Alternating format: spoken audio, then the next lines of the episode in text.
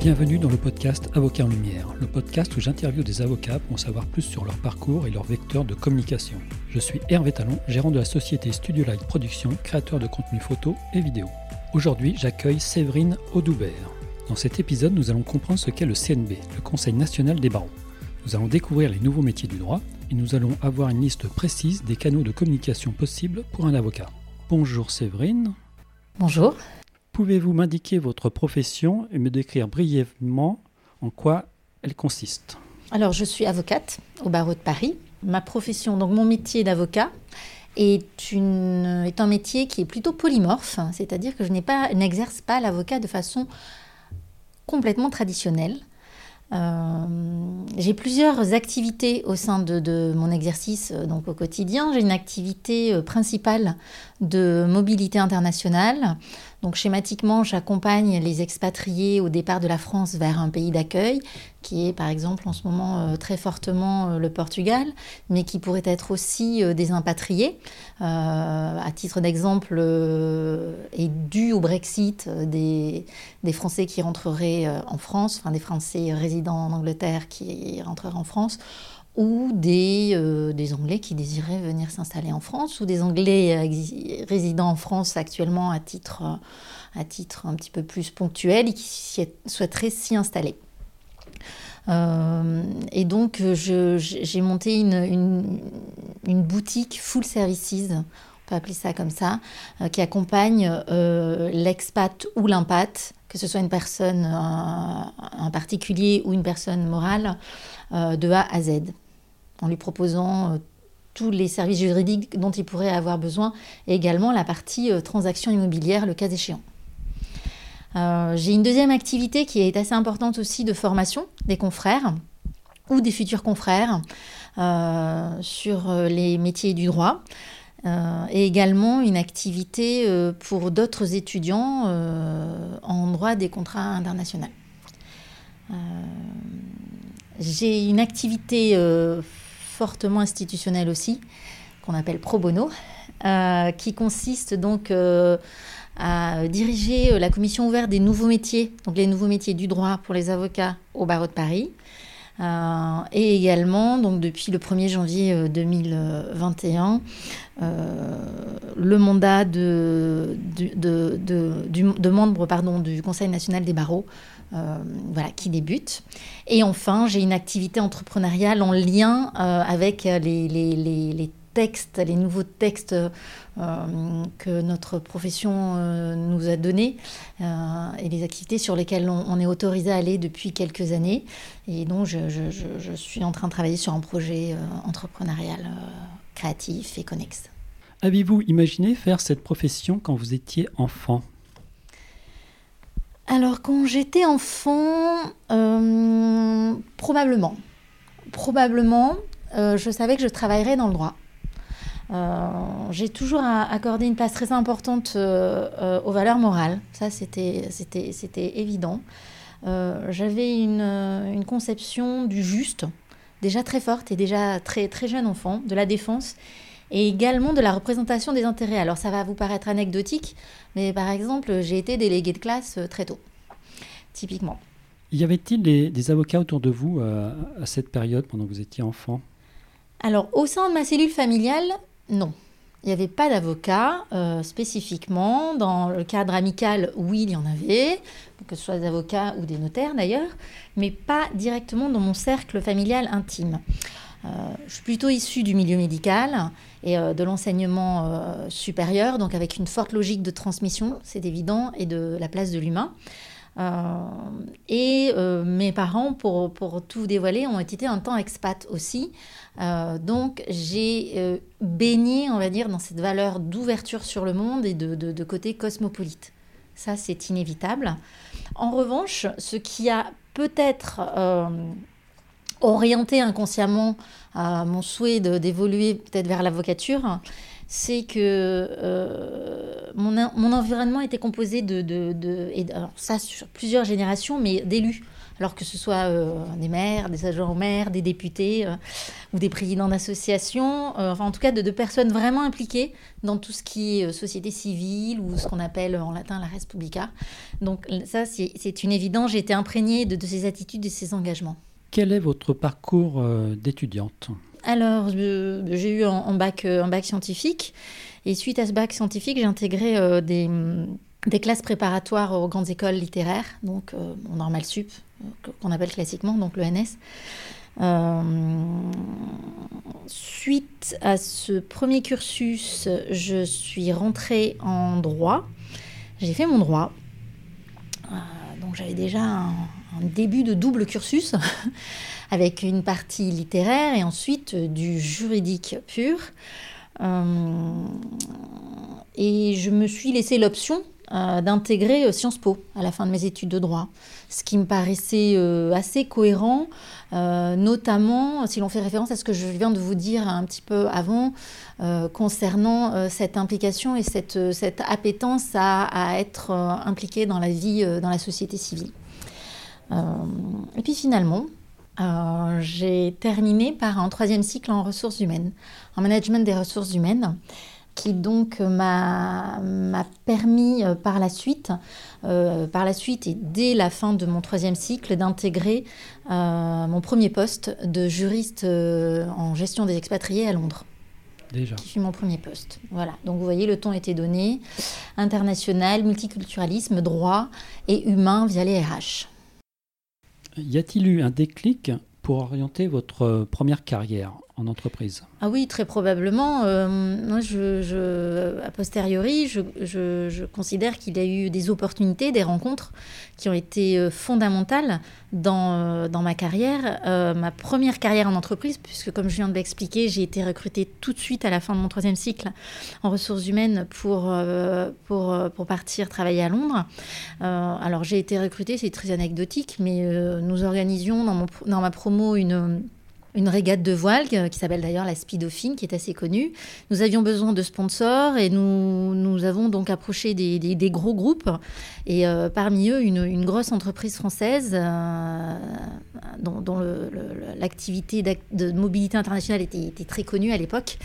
Euh, a, tout à fait accepté de nous sponsoriser et en échange, comme nous étions des, viviers de futurs cadres et de directeurs ressources humaines, a, souhaité nous interviewer euh, toute la promo. Et, lors de ces interviews, euh, on m'a proposé mon premier poste euh, à Londres. Et donc, je, peux en conclure que c'est une, vraie rencontre qui a déclenché cette carrière en entreprise. Peut-être que si je n'avais pas eu cette rencontre à ce moment-là, j'aurais passé le CAPA dans la foulée.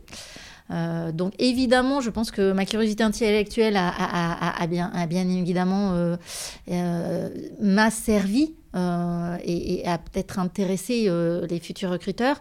Mais je considère que ce sont donc des, rencontres humaines euh, qui ont créé cette opportunité. Pouvez-vous m'indiquer à quelle date vous avez prêté serment et quels souvenirs vous en gardez? Ah, bien sûr, je vais vous donner la date de prestation de ma prestation de serment. Alors, c'était le 19 décembre 2013, donc je viens de fêter mes 7 ans de bar. Et j'avais demandé si, c'était possible, une fois que j'ai eu passé mon examen de déontologie, et je vais revenir dessus, si c'était possible d'avoir, euh, vous savez, vous avez des listes avec des dates de, passage en prestation de serment, si je pouvais l'avoir avant Noël, parce que je trouvais que c'était un super beau cadeau de Noël. Et, je crois que je suis la dernière prestation à être passée de l'année, la, la dernière promotion. Je suis passée le 19 décembre décembre 2013. Alors, bien évidemment, c'était euh, pour moi euh, un moment très fort. Euh, émotionnellement parlant, donc j'étais très heureuse. J'avais l'impression de, le sentiment d'être à la bonne place et, et au bon moment. et cela s'explique aussi parce que je suis devenue avocate libérale par choix après une première carrière en entreprise, c'est-à-dire que je suis devenue avocate après, euh, après avoir fait jouer l'article 98 qui nous est autorisé et avoir euh, donc ça c'est une une une fois que vous avez eu huit ans d'expérience juridique, donc là en l'occurrence je vous ai expliqué que j'avais été directeur juridique en entreprise, euh, vous êtes éligible donc à devenir avocat. alors il y a tout un process hein, qui dure à peu près un an et lorsque vous êtes admis, donc il y a un rapporteur que vous rencontrez. Euh, ensuite, il y a une commission, il y a une possibilité d'appel, et, ensuite, vous passez un examen avec un grand oral de déontologie. Avec un magistrat, un président d'université, un avocat sur des questions très techniques euh, et très, euh, très techniques et aussi très pratiques euh, sur, sur l'exercice de la déontologie une fois que vous serez en exercice. donc une fois que j'ai eu passé cet examen, cet examen de déontologie, j'ai pu prêter serment. J'avais eu en entreprise une carrière extrêmement épanouissante. Alors j'ai eu un, des postes de DRH, j'ai eu des postes de directeur juridique, j'ai eu des postes euh, voilà, vraiment variés, mais extrêmement euh, enrichissants. Et euh, quand j'ai prêté serment, j'avais l'impression que, et c'était aussi un choix hein, donc de, de, de, devenir libéral, de tourner une page et que j'allais désormais écrire la page suivante euh, de, ma, de ma carrière. Donc c'était euh, cohérent pour moi, c'était c'était un, quelque chose qui se poursuivait, mais différemment. Hum, donc voilà, il y avait quelque chose qui se poursuivait. Puis je voudrais aussi euh, faire une petite remarque concernant cette date qui pour moi reste vraiment gravée dans ma mémoire, hein, le 19 décembre euh, alors certes, la prestation de serment a eu lieu en 2013 et en, le 19 décembre 2019, donc euh, j'avais intégré, euh, on en parlera peut-être un petit peu après, donc sur la partie institutionnelle et, mon activité pro bono, donc j'avais intégré, et j'y suis toujours d'ailleurs, le syndicat ACE, qui est l'association des avocats conseils d'entreprise, donc plutôt avocats d'affaires et euh, notamment la section jeune avocat, puisqu'à l'époque j'avais 6 euh, ans de barreau. Et nous euh, venons présenter ce syndicat parmi d'autres, parmi la conférence, le secrétaire de la conférence, parmi d'autres activités à la prestation de serment. Nous venons et nous parlons de, notre... nous donnons des conseils aux, jeunes confrères qui sont en face de nous. Et donc, je me suis retrouvée de l'autre côté de cette grande table, cette fameuse belle table dans la bibliothèque salle haute au palais de, au palais de, justice, à la cour d'appel, hein, euh, sur l'île de la Cité. Et pour moi, c'était, c'était un vrai symbole d'être six ans après, le même jour, même date, euh, non plus à, je le jure euh, et, j'écoute, mais de l'autre côté, je vous donne des conseils, je vous souhaite la bienvenue. Et nous sommes, c'est tout le, le symbole de la confraternité envers, les, jeunes confrères. Et puis, encore une fois, date anniversaire, donc euh, le 19 décembre 2020, donc euh, il y a un peu moins d'un mois. Donc, sept ans après cette, euh, cette prestation de serment, eh bien, je rejoignais le CNB en tant qu'élu. et donc, j'étais, j'étais très heureuse du chemin parcouru, de sa cohérence, et je me disais qu'en sept ans, l'avocature m'avait, m'avait procuré énormément de joie et d'opportunités. Auriez-vous des, conseils à donner à des personnes qui seraient dans la même situation que vous, avec une première carrière, ayant fait des études de, droit, et qui voudraient poursuivre ou en tout cas continuer et engager une, deuxième carrière en étant euh, cette fois-ci avocat euh, tout à fait. En tout cas, je, peux donner euh, certains conseils. Je suis persuadée que d'autres, confrères qui auront suivi des voies différentes pour arriver à être avocat en exercice aujourd'hui en auront d'autres. Mais pour ma part, j'ai envie de dire que c'est une question de personnalité et de la façon dont vous voyez aussi la vie. Est-ce que vous voyez faire le même job toute votre vie Est-ce que vous voyez les choses de façon linéaire ou est-ce que vous voyez les choses comme où tout est opportunité, où tout est création d'opportunités? donc certes, il faut aimer le droit, il faut aimer la matière, il faut aimer le texte. Euh, mais au-delà de ça, je vais vous parler de soft skills. Donc, c'est ce sur quoi je, souhaiterais peut-être.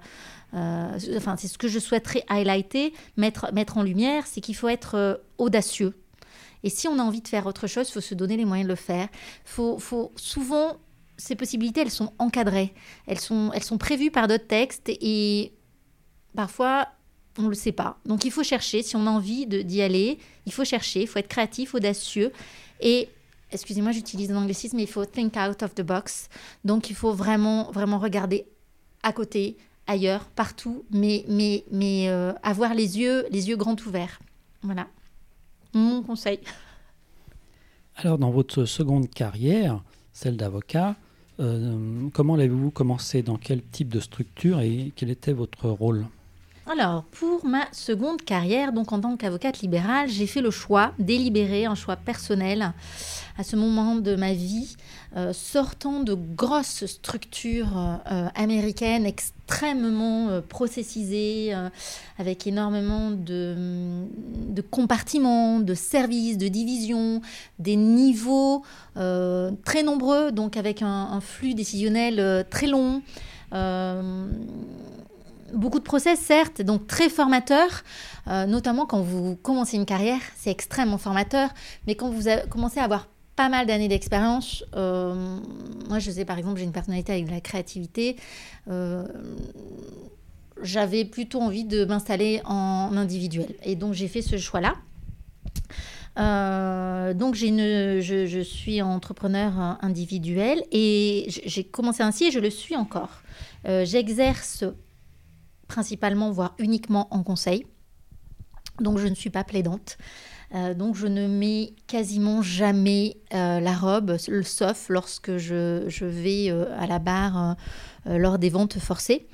Euh, et j'exerce toujours en individuel avec euh, un projet en cours pour une, association, mais sur une activité connexe euh, d'avocat, comme nous l'autorisent les textes, hein, encore une fois, et notamment ce fameux article 111 suite à la loi croissance Macron de 2015.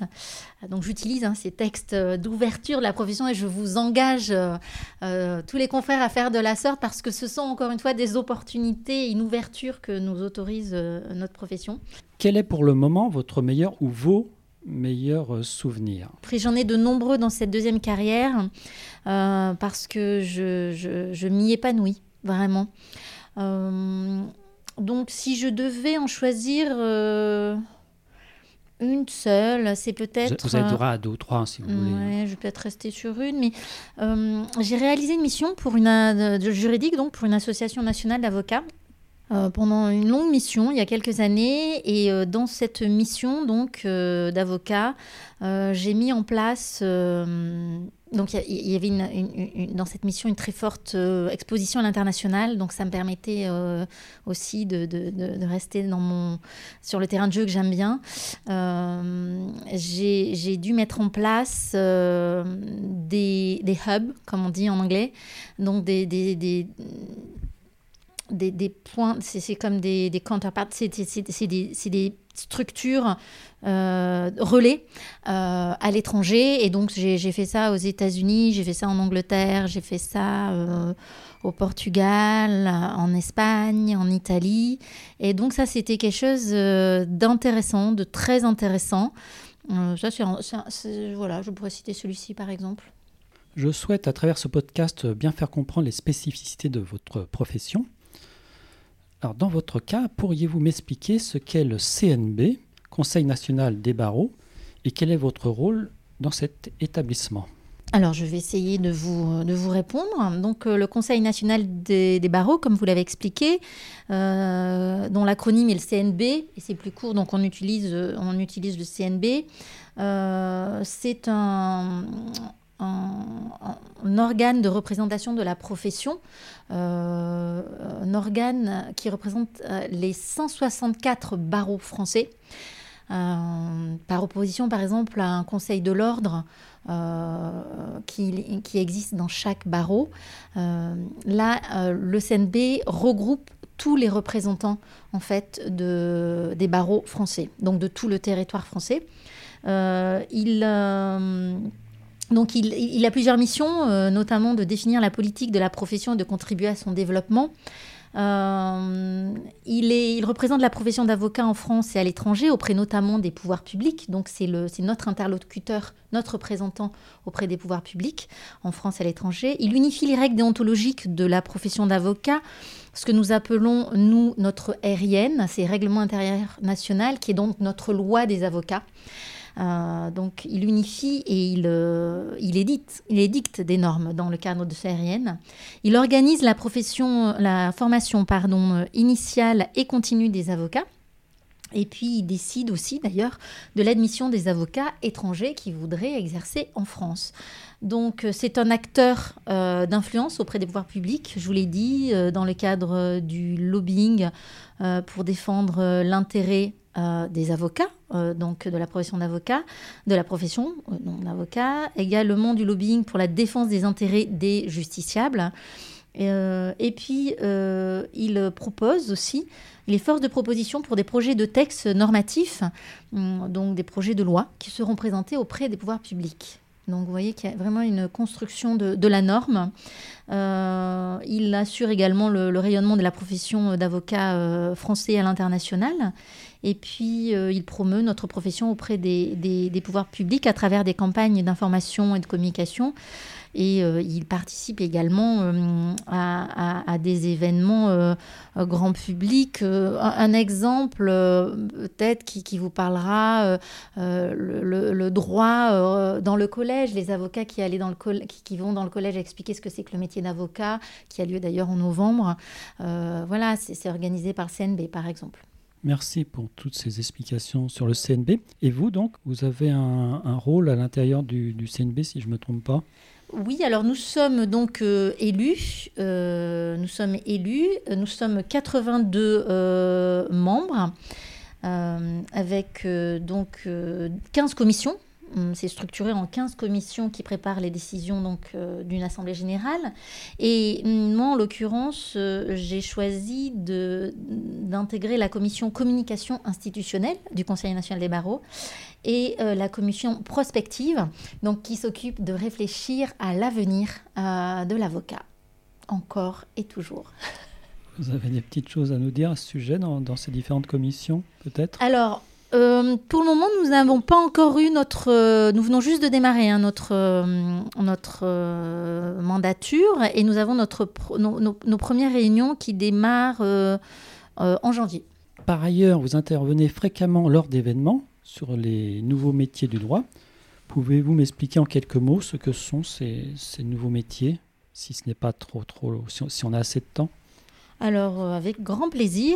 Donc, euh, j'interviens fréquemment, notamment dans le cadre de la présidence de la commission des nouveaux barreaux, euh, des nouveaux métiers au barreau de Paris, la commission ouverte dont je vous ai parlé, que, dans laquelle j'organise à peu près tous les six semaines une, session sur une thématique spécifique pour mettre en, lumière, promouvoir et, donner des, pistes pédagogiques aux confrères qui souhaiteraient sur des métiers euh, ou des champs ou des nouvelles activités qui sont autorisées depuis, euh, disons, une grosse dizaine d'années, notamment depuis 2010, et autorisées par le RIN. Donc, vous voyez un petit peu le lien, c'est le, c'est, le RIN et donc le CNB qui nous autorise à, à, investir ces champs-là.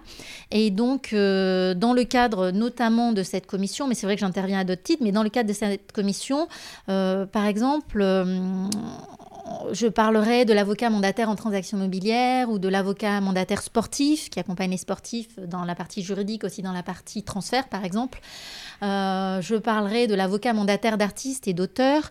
Je parlerai euh, du métier de fiduciaire. Je parlerai par exemple du métier euh, de délégué à la protection des, données, qui est un métier qui est en pleine expansion depuis le RGPD de 2018, ou de l'avocat enquêteur interne qui a aussi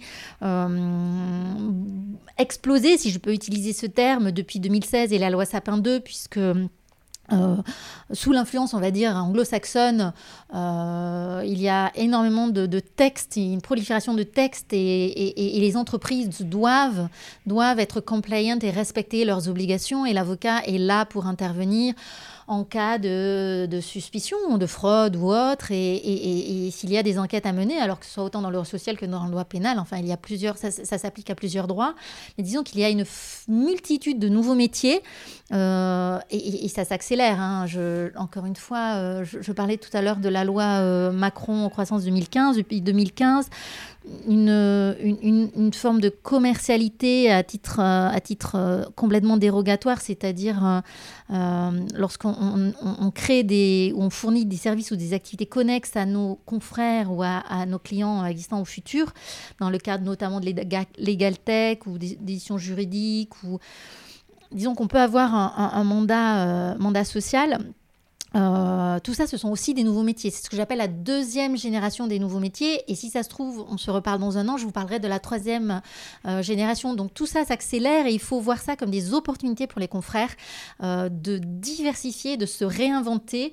D'une part, parce qu'intellectuellement, ils ont peut-être ce souhait-là. Et aussi, soyons pragmatiques, parce que nous, sommes dans une situation sanitaire, parfois économique complexe, avec c'est évident, une, certaine paupérisation de la profession. Et toutes ces activités sont un, moyen d'avoir euh, des nouvelles cordes à nos arcs. Euh, et nous y avons une vraie légitimité parce que dès qu'il y a du droit, il, doit y avoir un avocat. Voilà. Les avocats font partie des professions réglementées dans le secteur juridique, comme les notaires, les huissiers et autres commissaires-priseurs. Euh, alors, quels sont les vecteurs de communication dont vous disposez? Alors, euh, en premier lieu, bah, écoutez, euh, par exemple, le podcast. Aujourd'hui, euh, nous l'utilisons. Donc ça, c'est un très bon exemple. Alors la question de la publicité et de la communication, c'est un sujet un petit peu difficile, voire polémique dans la profession d'avocat, qui était très, très, j'ai envie de dire, bridé. Hein. J'utilise des, guillemets pour brider. il y a eu un, un, arrêt au niveau européen en 2011 qui fait qu'une brèche s'est ouverte et qu'en 2014, la loi Hamon est venue nous autoriser euh, avancer un petit peu sur ce sujet-là.